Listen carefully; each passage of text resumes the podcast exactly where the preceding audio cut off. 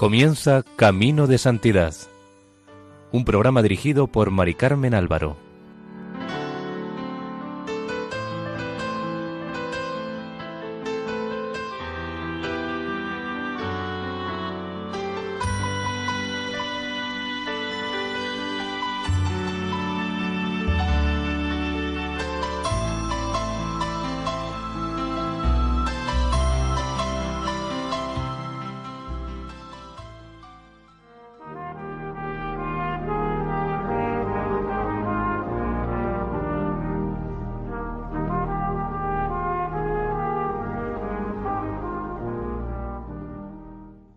Sean bienvenidos al programa Camino de Santidad, realizado por el equipo de Radio María en Castellón, Nuestra Señora del Lledó.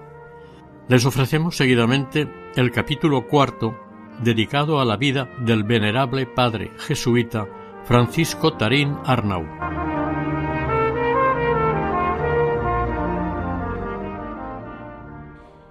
En el programa anterior terminamos cuando llegó la imagen del Sagrado Corazón de Jesús que el padre Tarín quería para el monasterio de San Jerónimo.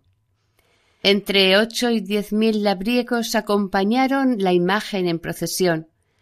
Al pasar por cada pueblecito, una lluvia de flores caía desde los balcones sobre la procesión. En el trayecto sucedió un hecho que asombró a todos los presentes. Una chiquilla de quince años inválida se levantó de su silla de ruedas y salió caminando hacia la imagen. A su alrededor la gente cantaba y lloraba. Cuando llegaron con la imagen al monasterio, el padre Tarín predicó hasta enronquecer. A medianoche entraron la imagen en el templo y nadie se iba. De madrugada marchó el padre Tarín a Murcia y luego viajó a Cartagena. Al padre Tarín le hospedaron en casa de don Joaquín de Sandoval, quien años más tarde escribió Como entonces no existía la luz eléctrica, le pusimos un quinqué grande de medio litro de petróleo de cabida.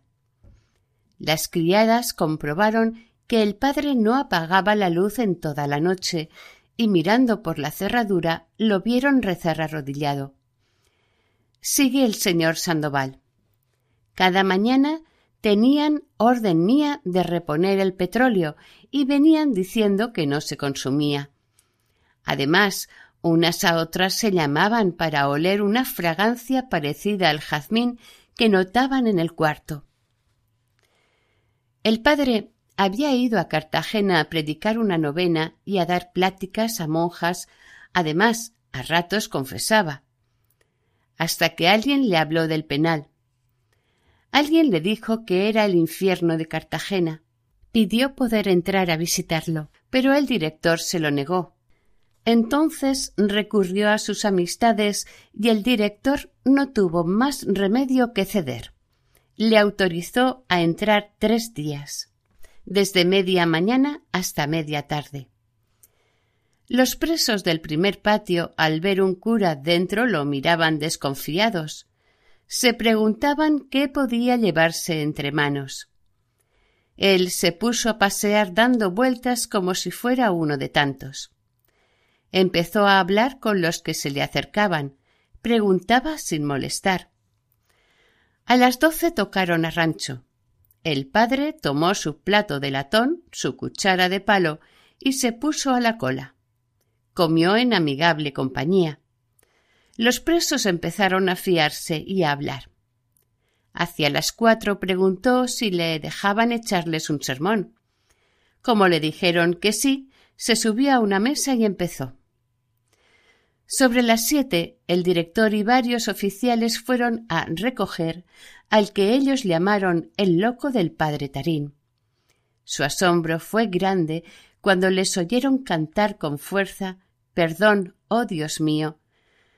El director y los oficiales, parados, no se atrevían a entrar para no interrumpir. Acabado el perdón, empezaron Sálvame, Virgen María. Al día siguiente le dejaron entrar en el penal muy temprano y también al tercer día. El padre habló, ensayaron, escuchó lástimas, confesó a varios centenares de hombres endurecidos que nunca habían abierto su corazón a nadie. Había en aquel momento dos mil setecientos cincuenta presos en el penal de Cartagena. Al padre se le ocurrió fundar dentro de la cárcel un coro del apostolado de la oración. Lo dejó con cerca de cien asociados, algunos de ellos muy fervorosos. No le permitieron quedarse ni un día más de los tres que le habían autorizado. Un preso contó que, por consejo del padre, decidieron sustituir una estampa de la Santísima Virgen de papel que había en la capilla del penal por una imagen de madera que se puso a tallar uno de los presos y fue venerada cuando estuvo terminada. El padre fue despedido por los presos con el canto Corazón Santo, fuente de amor, consuela el llanto del pecador. Al padre le habían dicho que el penal era el infierno de Cartagena, pero él encontró pobres corazones cansados. Al padre Tarín los hombres marginados siempre le parecieron corazones solitarios, heridos. Un preso escribió con palabras torpes y emoción vigorosa sobre estas visitas del padre Tarín. Hay una mansión de aspecto lúgubre. El mundo no tiene entrañas para esos desgraciados, ni les consagra un compasivo recuerdo. En cambio, un hijo de San Ignacio penetra en el penal, reúne en sus patios a los confinados, les habla en nombre de aquel gran Dios de clemencia que perdona al humillado delincuente, les llama hermanos míos. Terminada su estancia en Cartagena, partió hacia Madrid, haciendo escala en Alcalá de Henares. Cuando llegó a Madrid, su residencia oficial se refugió en el colegio de Chamartín, aprovechando que estaba vacío por las vacaciones para hacer ejercicios espirituales. El padre estaba continuamente cansado, pero cada nuevo proyecto de misión le levantaba el ánimo. Para el mes de agosto le asignaron como compañero de trabajo al padre Ortega. Tenían que estar tres meses en la Sierra de Gata, en la provincia de Cáceres, obispado de Coria, dando misiones. Las andanzas del padre Tarín por aquellos lugares harían época. Los lugareños en principio asistían para divertirse. Del 3 de agosto al 23 de octubre misionaron nueve pueblos. Gata, Torre Don Miguel, Acebo, Hoyos, Valverse del Fresno, Cilleros, Perales del Puerto, Moraleja y Villas Buenas. En Gata encuentran nombres muy dados al vino y lo tienen reñidor, según le dijeron. Contó el padre Tarín que este mismo año por la cuaresma se habían cometido dos homicidios en la calle sin contar otras mil reyertas. Decidió cerrar la misión con un acto público en la plaza a las cuatro de la tarde del domingo, con su famoso ejercicio del perdón, Dos labriegos que pocos días antes andaban buscándose a tiros por la sierra se abrazaron. Al caer la noche, la campana mayor dio una señal convenida y cada uno de los habitantes del lugar salió a llamar en el portal de la casa donde tuviera un enemistado para darle el abrazo de la paz. Torre Don Miguel llevaba locos a los curas del contorno porque allí no se confesaban ni las mujeres. Los misioneros hicieron su agosto. El padre escribió Toda la villa, menos seis u ocho, han confesado. La mayor parte de las madres de familia no habían confesado desde que se casaron y sus hijos desde hacía diez, veinte o más años. Hemos tenido reconciliaciones sin cuento, celebrado matrimonios, restituciones de bienes mal adquiridos, hombres que no pisaban los umbrales de la iglesia. A los mozos de hoyos la misión les entusiasmó. Nos miraban al principio con respeto, mezclado de cierta desconfianza. Ahora ya están dispuestos para cuanto bueno se intente. La misión de Valverde comenzó fría y acabó ferviente. En cambio, Cilleros, pueblo con fama entonces de salvaje, lo recibió en triunfo. Remataron las predicaciones en Cilleros a primeros de octubre. El padre Tarín decidió convocar a los habitantes de la zona a una romería. Eligió el santuario de la Virgen del Rosario, en las afueras de Acebo, el pueblo más céntrico. Todos acudieron a la fiesta con estandartes y pendones. Presidió el festejo el obispo, y acudieron más de mil jinetes y diez mil peregrinos. El obispo, contentísimo, dedicó medio sermón a alabar a los misioneros que se sintieron avergonzados por ello. Terminaron de misionar el 23 de octubre. De esta misión sacaron la lección de que la cercanía de los pueblos facilita el que se visiten en este caso unos a otros, lo cual ayuda a vencer los miedos y recelos entre ellos. Además, la concentración de todos ellos para una romería aumenta, remacha los compromisos personales y la amistad. También en la Sierra de Gata las mujeres espiaron al padre y decían Santo es que hasta los pucheros se nos cuecen casi sin lumbre cuando vamos a oírle. Los dejamos arrimados, y ni dejan de cocer ni el caldo se consume. Dos motes le pusieron al padre Tarín, en la Sierra de Gata, el Santo y el Incansable. Una vez finalizada la misión, regresaron a Madrid él y el padre Ortega. De allí nuestro venerable se fue a tierras de Jaén. El primer lugar fue Andújar, ciudad fría e indiferente. El padre Tarín escribió al respecto La gente sencilla es ignorante, atrasada. De los ricos esperamos poco.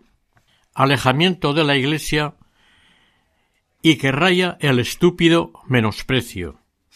Masones. Escuela nocturna laica.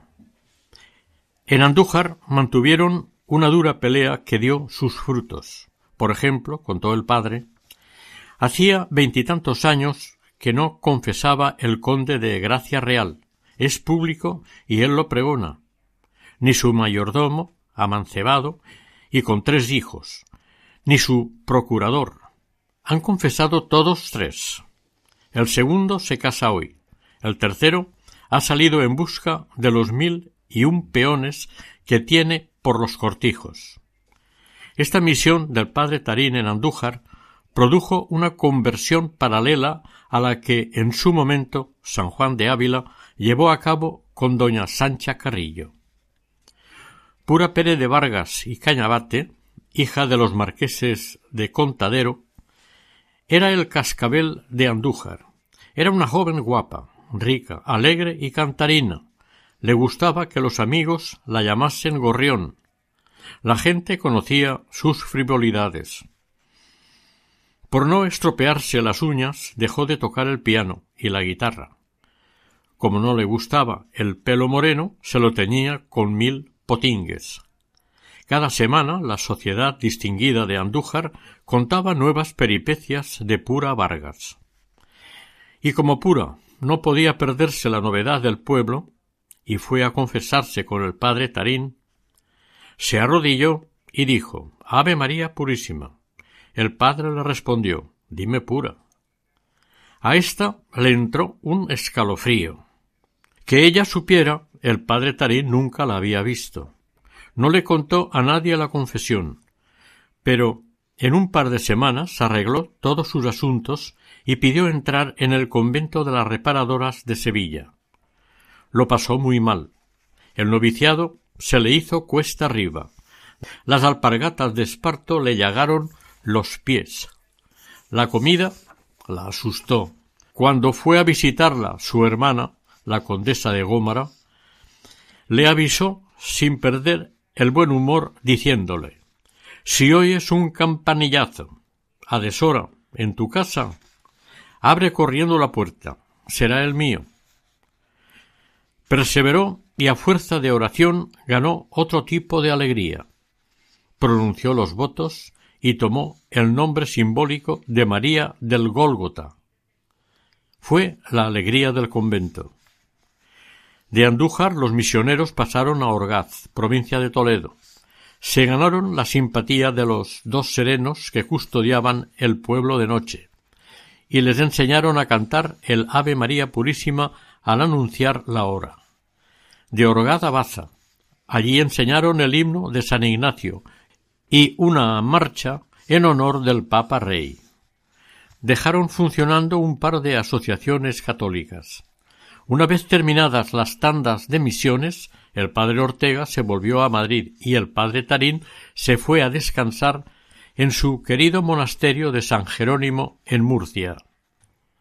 En aquellos años había una mujer admirable que desde Madrid fue extendiendo redes apostólicas de una institución religiosa perfectamente acoplada a los tiempos. Dolores Sopeña. El padre Tarín la comprendió perfectamente y la respaldó. Se conservan 354 cartas del padre a la fundadora de las damas catequéticas. Dolores veneraba al padre de quien escribió. Me parece San Francisco Javier. Desde las tierras del sur, Tarín suplicaba la ayuda de los equipos femeninos de Dolores y desde Madrid, Dolores reclamaba al padre Tarín para que de vez en cuando subiera a colaborar en los barrios de la capital, donde ellas tenían sus doctrinas o centros. Ambos entendieron muy bien aquel pueblo de entonces, que tenía hambre de Dios y de pan. 1890 lo pasó el padre casi todo por tierras de Jaén. En Espeluy, aldea entonces muy pequeña, con apenas tres cortijos, había dos aristócratas que eran primos hermanos, uno conde y el otro marqués, que tenían dividido a su personal en dos bandos que se odiaban a muerte. Tarín buscó un remedio heroico. Mandó a un carpintero que con dos leños enormes hiciera una gran cruz. Convocó una procesión desde la parroquia al cerro cercano. Revestido de alba y estola morada, cargó la cruz sobre sus hombros, llamó a los dos primos enemigos y los hizo poner uno a su derecha y el otro a su izquierda. El cortejo, la población entera, subió rezando en voz alta la cuesta del cerro hizo clavar la cruz en lo alto y el padre pronunció una plática conmovedora sobre las palabras de perdón que Cristo agonizante dijo en la cruz. Repentinamente los dos enemigos, llorando a lágrima viva, se fundieron en un abrazo. Sus seguidores les imitaron y, según contó el conde a sus amigos de Madrid, terminó la enemistad vimos todos una especie de milagro. El padre Tarín tenía proyectada una gran romería al santuario de Nuestra Señora de la Cabeza, pero una vez más un alcalde se la chafó.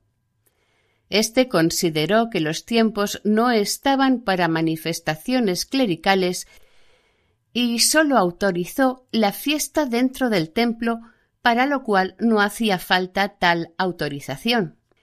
Pero aquella misa del santuario de la cabeza fue clave para abrirle las puertas de la ciudad que más ansiaba emprender. Linares, el centro minero. Para participar en la fiesta acudió desde Linares don José Sandoica, quien le ofreció su casa para alojarse. El padre quedó con él que en junio predicaría la novena del Sagrado Corazón de Jesús. De entrada, no había ni que pensar en planificar dar una misión. Sólo con pronunciar esta palabra los anticlericales de la población ya se ponían histéricos. Ellos conocían perfectamente al padre Tarín, su capacidad y sus intenciones, por lo que quisieron alejarlo de la ciudad urgentemente. Los días de la novena el padre tomó la costumbre de salir de casa por la noche a dar un paseo por las barriadas donde vivían los mineros. Estos pagaban a chavales y mozos para que rodearan a bandadas al cura dando gritos y silbidos. La segunda y tercera noche lo apedrearon. Sandoica, alarmado, llamó a la Guardia Civil. El padre Tarín le riñó diciendo que no pasaría nada empalmó la novena del Sagrado Corazón con la novena del Carmen, y también a la Iglesia le mandaron provocadores. La ciudadanía comenzó a darse cuenta de la batalla que estaban riñendo dos bandos y decidieron apoyar al padre Tarín. Él hablaba con claridad tratando de ricos y pobres, de los patronos y de los obreros, explicando a unos y a otros sus derechos y sus obligaciones de justicia sin tomar partido por una parte u otra y sin que alguna pudiera negarle la razón. Cada noche crecía el número de asistentes. Ya no se cabía en la iglesia. Muchos mineros esperaban a la puerta de la casa el paseo del padre para hablar con él. Pero otros pensaban que poniéndolo en ridículo acabarían con él. Y una de aquellas noches pagaron a un grupo de mozos para que armaran alboroto. El terrible estruendo de pitos, latones y bocinas bajo la ventana del cuarto del padre Tarín iba dedicado como cencerrada en honor del misionero. El padre se asomó y comprendió enseguida de qué se trataba. Entonces bajó abrió el portal y salió a la calle. Los mozos al verlo se quedaron callados, desconcertados. El padre les dijo Imagino que esta serenata la dais en honor mío. Pero a los señores de la casa y a los vecinos hay que dejarles que duerman en paz. Uno de los chicos susurró Padre, a nosotros nos han pagado. Entonces el padre les dijo que podrían hacer una cosa para que se ganaran el dinero sin molestar al vecindario, que eligieran un sitio en el campo donde quisieran, y él se sentaría y ellos darían la lata con los instrumentos hasta que se hartaran. Los jóvenes le pidieron perdón y dijeron que se iban. El padre los retuvo, dieron una vuelta y les dijo Por cierto, Estoy pensando. Dentro de un rato sale hoy el rosario de la aurora para cerrar la novena de la Virgen. Con los cencerros podríais acompañar a los cantores.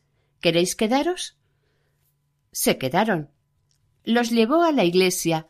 Varios aprovecharon el rato de espera confesándose. El rosario salió aquella madrugada con el refuerzo, diríamos, musical de unos mozalbetes pagados por los que desde la sombra pretendieron ridiculizar al padre Tarín para ver si se iba. A partir de aquella madrugada, el padre tuvo linares en la palma de la mano. Varios de los mandamases de la intelectualidad local fueron a verle por la noche a escondidas un contratista de minas conocido y respetado en Almadén y en Linares como el mejor experto del ramo, Emiliano Rey, de treinta y tres años, socialista militante, valeroso, honrado, se pegó al padre Tarín como un perro guardián. Dijo en las tabernas que si alguien tocaba un pelo al cura, se las vería con él.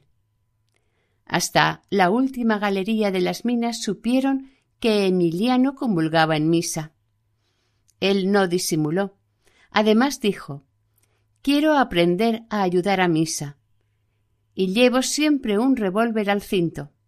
Sabéis que yo, donde pongo el ojo, pongo la bala. Que no se les ocurriera tocar al cura.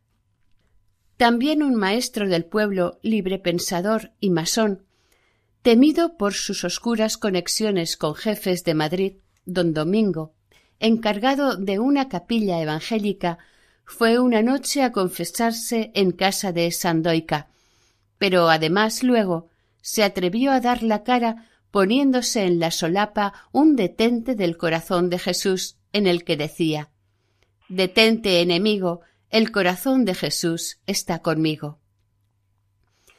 Nadie se atrevió a gastarle bromas. Años más tarde, don Domingo enviudó y se hizo sacerdote. Murió siendo profesor del seminario de Madrid.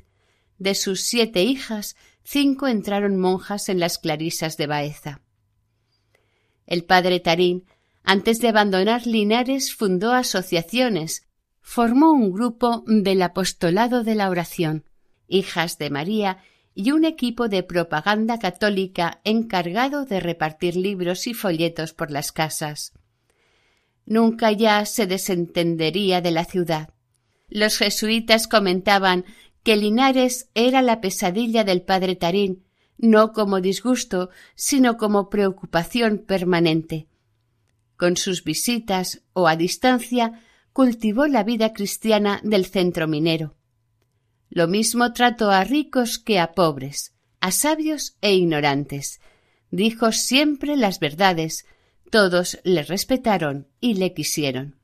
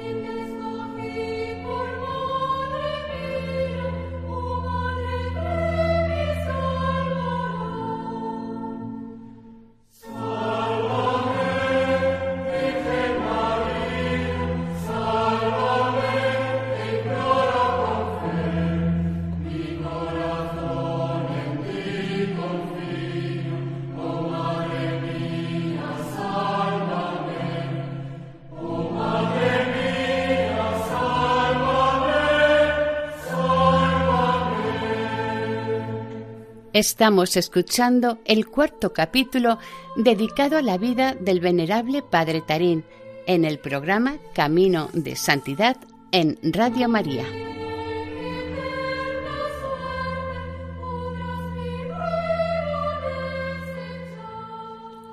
Hacía ya 17 años que el padre Tarín había salido de su pueblo natal, Godelleta, y al cura se le ocurrió invitarlo para que misionara en la parroquia. El padre Tarín aceptó la invitación para finales de julio de 1890. Pero no pudo acudir. La peste estaba amenazando toda España, sobre todo el Levante. Al padre provincial, que supervisaba los itinerarios del padre Tarín, no le pareció prudente que fuera, ya que si el cólera llegaba allí, y la cuarentena pillaba en Valencia al misionero, lo tendría un tiempo retenido sin posibilidad de volver a Madrid. Además tenía un compromiso ineludible. El cardenal primado de Toledo, Miguel Payá y Rico, había pedido que durante el mes de agosto predicara Tarín ejercicios espirituales a las monjas de los conventos de clausura de Toledo. En agosto, en Toledo hace un calor terrible, pero el padre no se lamentó ni quejó por ello. Todas las monjas se apuntaron a que el padre les predicara. Por el día de San Lorenzo, 10 de agosto, el padre ya estaba predicando ejercicios a tres comunidades.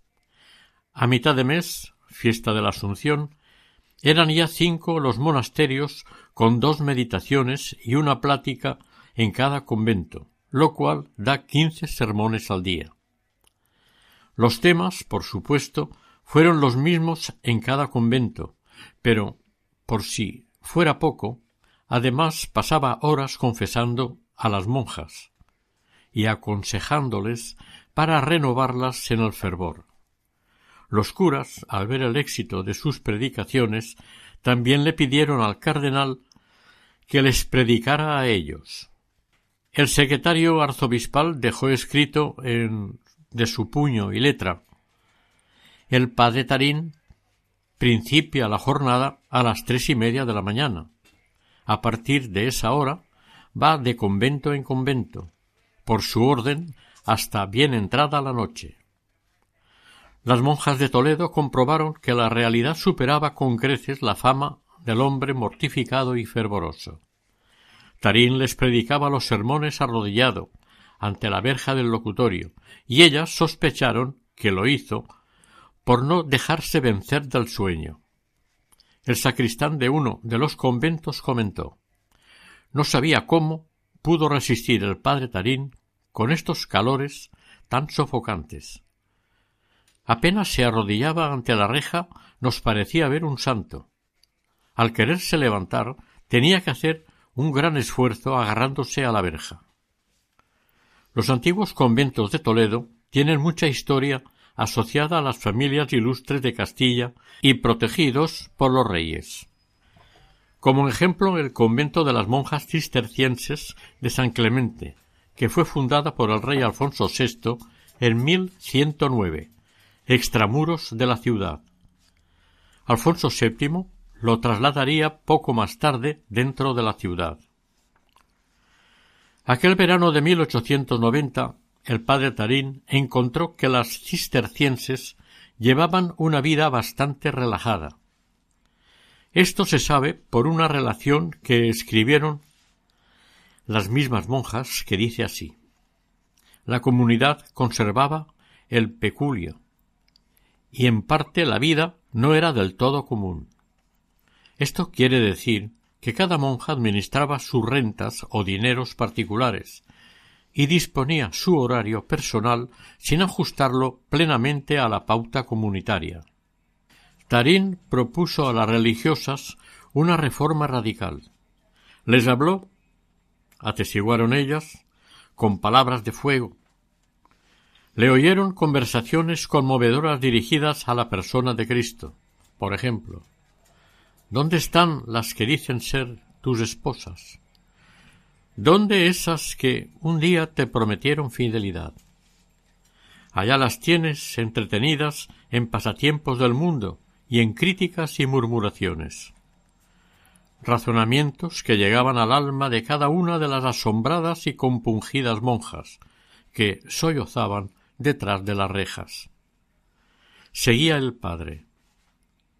Has de ser corazón duro e insensible con Jesucristo?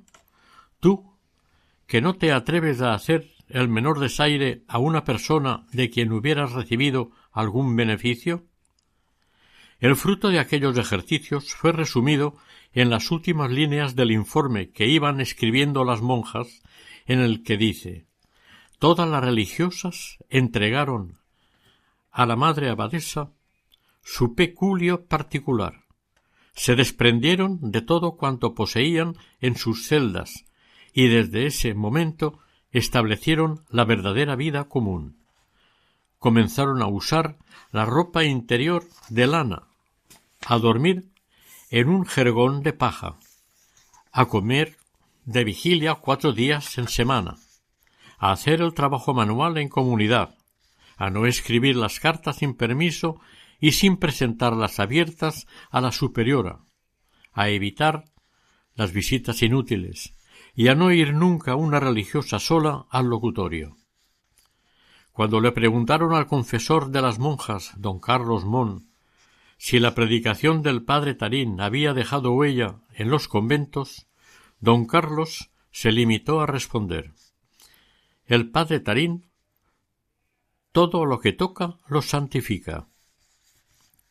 En otoño de 1890 lo pasó el padre en la zona occidental de Jaén, Lopera, Porcuna, Arjona, Bailén, estando allí sucedió que un tropel de gentes del ópera fueron hasta Porcuna, acompañando al padre. Los habitantes de Porcuna salieron a recibirlo, y todos querían abrirse paso y alcanzar su mano. En esas, una pobre mujer consiguió llegar ante él. El padre Tarín la miró de frente y le preguntó ¿Qué quieres? Ella le respondió que besara el crucifijo.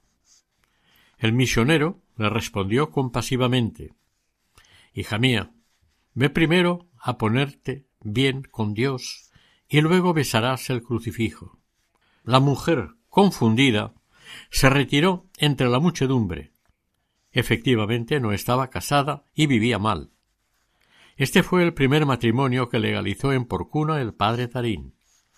Aquella noche no se habló de otra cosa en Porcuna. Aquello le abrió todas las puertas de la ciudad. Aunque le costó ganar la última batalla. Porcuna tenía fama de que los hombres no se confesaban. Les daba vergüenza arrodillarse ante el confesonario. Al padre le preocupaba este asunto y buscó el modo de solucionarlo. Para ello organizó un sermón solo para hombres. Salió a invitarles grupo a grupo por las calles del pueblo y acudieron hasta llenar por completo la iglesia. Subido al púlpito, les habló con fervor de los efectos de la confesión sacramental en el alma del creyente y les invitó a aprovechar la oportunidad ya que había varios sacerdotes preparados en los confesonarios del templo. Pero cuando terminó el sermón y bajó del púlpito, nadie se movía de su sitio. Les podía el respeto humano, y cada uno quería que fuese otro el que rompiera el hielo. Entonces se le ocurrió al padre, después de estar unos minutos ante el altar mayor, irse derecho hacia el primer confesonario y, seguido por las miradas sorprendidas de sus oyentes, se arrodilló ante el confesor y comenzó su acusación personal. Los hombres comprendieron, se pusieron todos de rodillas y comenzaron a ir hacia los confesonarios. No quedó ninguno sin confesarse. Unas cosas y otras enfervorizaron, animaron a los habitantes del pueblo quienes acudían en masa al rosario a los sermones y cánticos.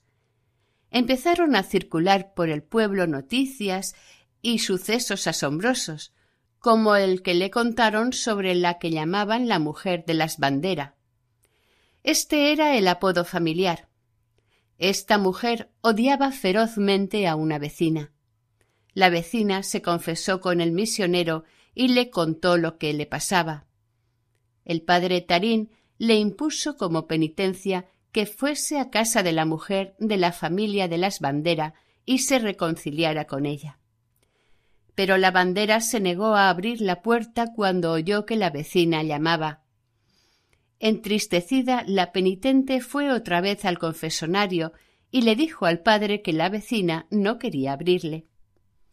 El padre le contestó que volviera y explicara a la bandera a lo que iba. La vecina fue, pero no consiguió convencerla. La bandera echó la llave, los cerrojos de la puerta y gritó a la vecina que se fuera al infierno. Los gritos e insultos que salieron de su boca alborotaron la calle. Ante la negativa, el padre dijo que iría por la tarde acompañando a la vecina, y allí se presentaron los dos acompañados por un gentío de curiosos. La bandera estaba en sus trece y no hacía más que insultar. La vecina siguió suplicando ante la puerta sin ningún resultado.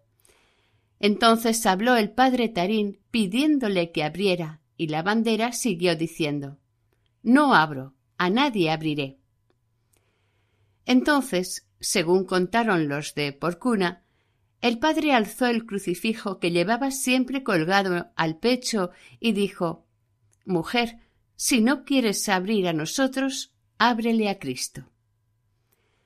El padre hizo con su crucifijo la señal de la cruz sobre la puerta, y la puerta se abrió de par en par por sí sola. La bandera bajó a saltos la escalera y se quedó pasmada mirando sin acabar de creer que su portón estaba abierto. Entonces se echó a los pies del padre Tarín y llorando pidió perdonar a sus pecados. Luego se levantó a dar un abrazo a la vecina. Según dijeron en el pueblo, cosas así sucedieron por docenas.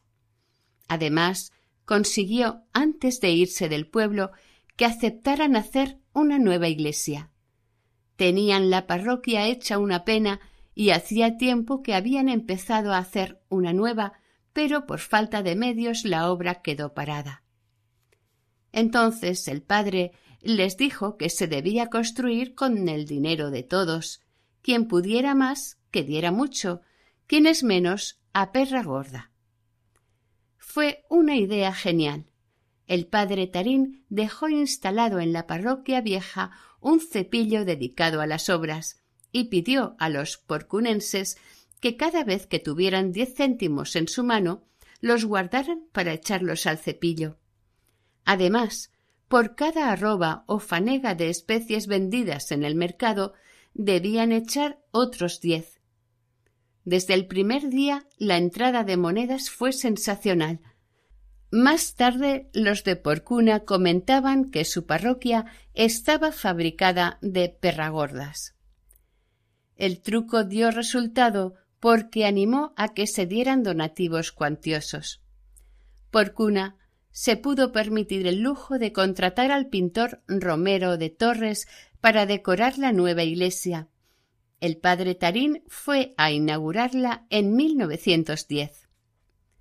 Terminó el padre las misiones por allí con una romería a la Virgen de Allarilla, ermita situada a cinco kilómetros de Porcuna y muy venerada por todos los pueblos de alrededor.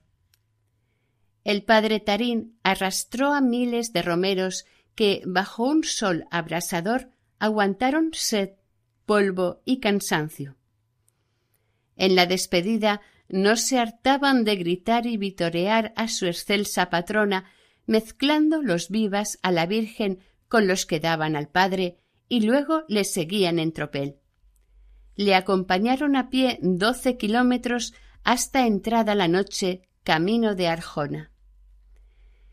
En Arjona descubrió el padre Tarín un excelente punto como base de sus operaciones estratégicas para sus operaciones apostólicas por tierras de Jaén.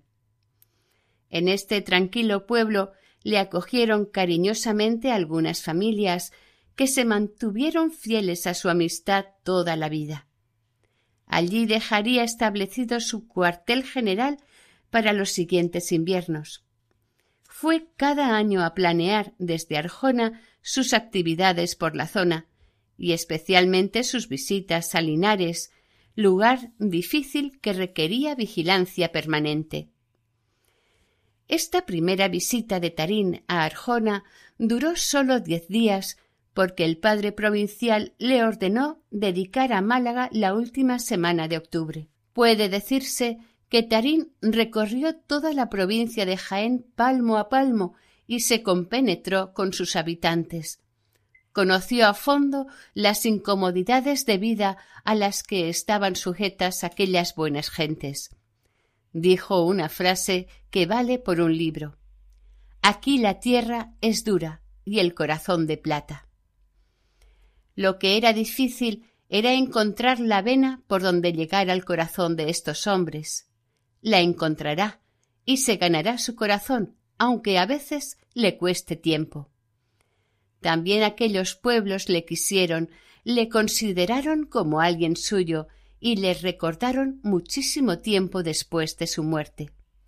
Un aceitunero de Jaén dijo Lo mismo trató a ricos que a pobres, a sabios e ignorantes.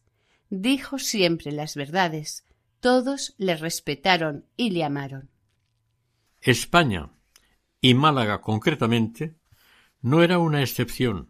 Estaba en una situación de revueltas sociales debido a las injusticias que clamaban al cielo.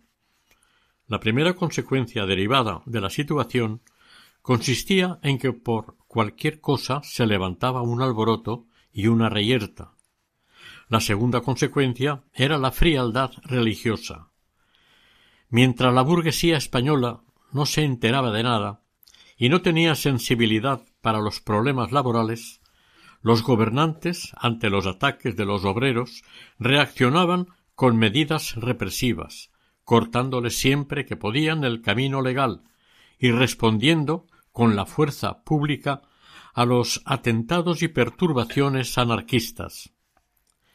En la lista de los pocos españoles capaces de percibir las urgencias sociales de su época, hay que inscribir por derecho propio el nombre de don Marcelo Espínola, obispo de Málaga. Dijo don Marcelo, en una carta pastoral, los obreros, con quienes nadie contaba y que parecían dormidos, se congregaban en numerosas asambleas, discuten con calor y proclaman en voz alta y con fiereza los derechos de que se creen asistidos, aprestándose a reivindicarlos, y al intentarlo vuelven los ojos irritados contra la Iglesia. Don Marcelo tiene una frase lapidaria que va dirigida a los responsables del odio de las masas trabajadoras. Ni desconocemos que el obrero se queja a menudo con razón de la conducta usada para con él por, el capitalista, que, codicioso de ganancia, lo explota cual si fuese una máquina a la que no se da más que aceite y sebo para que se mueva ligera y funcione con perfección. Esto lo escribió el obispo en 1890. Entre otros remedios, el obispo organizó una misión popular con la esperanza de reanimar la fe religiosa de la capital. Uno de los misioneros fue el padre Tarín. Pero, según las crónicas, Málaga capital no asimiló con provecho los regalos espirituales de la misión. El padre salió de Málaga apenado. La misión fracasó. Las cartas que escribe por las noches mostraban su tristeza. Ahora estamos empeñados en esa populosa y poco religiosa población. Ruega mucho por esta pobrecita ciudad. Aquí se ha trabajado bien, luchando contra la frialdad de estos corazones. Por otra parte, muy dóciles y contra los otros enemigos de las grandes ciudades, periodistas, revisteros, etc. El fruto no ha correspondido al trabajo. Pero como Dios nos ha de dar el premio según éste y no según el otro, por esto nos disminuye nuestro gozo. La crónica del Boletín Oficial del Obispado de Málaga confirmó las impresiones del misionero diciendo aunque, desgraciadamente, muchos no se han querido aprovechar de las exhortaciones de los padres, no han sido pocos los pecadores de largos años que se han reconciliado con Dios, ni las uniones ilícitas que se han legitimado. De Málaga fue a predicar a Bailén, y después de ir a varios pueblos más, en vísperas de Navidad acudió a Sevilla, para pasar las fiestas con sus hermanos, los jesuitas, donde hizo en soledad sus ejercicios espirituales. En Sevilla, Joaquina, la joven que tanto le ayudó cuando estuvo predicando en el barrio de San Roque, intentó, junto con otras cuatro chicas, fundar una especie de asociación para recoger e impedir que fueran por mal camino las hijas de prostitutas que poblaban la calle Conde Negro. El padre Tarín les ayudó todo lo que pudo, y fue una pena que no cuajara el asunto, pero los personalismos y el querer que prevalecieran las opiniones de unas sobre las de las otras, lo echaron todo a perder. A primeros de año de 1891, el padre Tarín tuvo que acudir urgentemente a Madrid. El padre general de la compañía le había señalado la fecha del 2 de febrero para hacer la profesión solemne de los cuatro votos religiosos que lo atarían definitivamente a la familia ignaciana.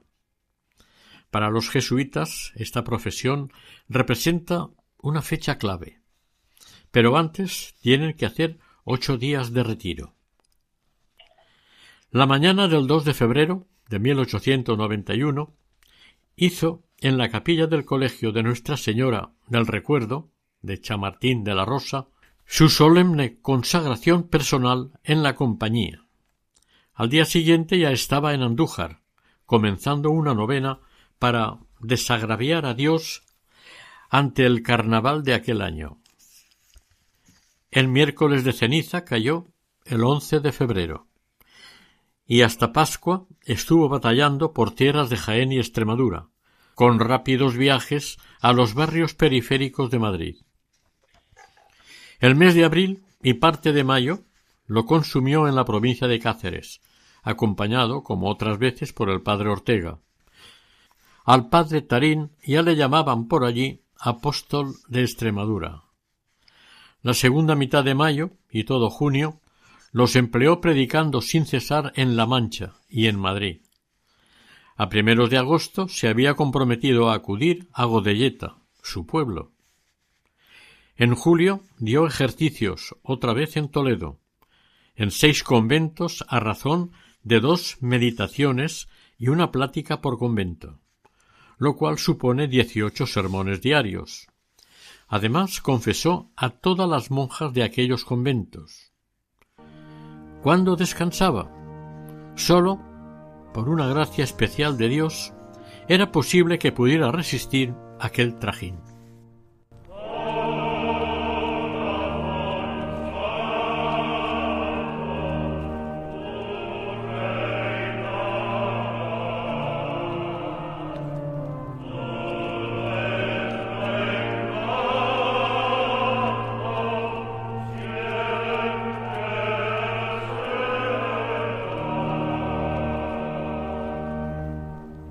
Oración.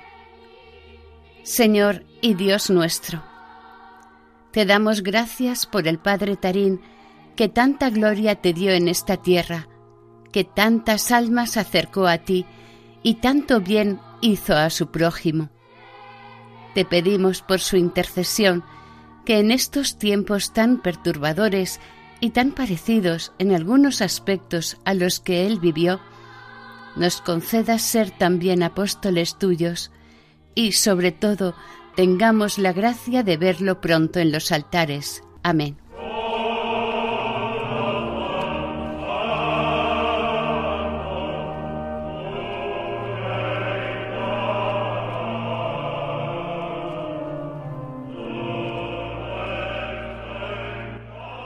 Finalizamos aquí el cuarto capítulo dedicado a la vida del venerable padre jesuita Francisco Tarín Arnau, dentro del programa Caminos de Santidad, elaborado por el equipo de Radio María Nuestra Señora del Lledo de Castellón. Han participado en este programa Maite Bernat en el micrófono y sonido y Eustaquio Masip en el micrófono. Para contactar con este programa pueden hacerlo a través del correo electrónico camino de santidad Pueden volver a escucharlo e incluso descargarlo en la página web de Radio María en su sección podcast o pedirlo en el teléfono 91 8 22 80 10. Que el Señor y la Virgen les bendigan.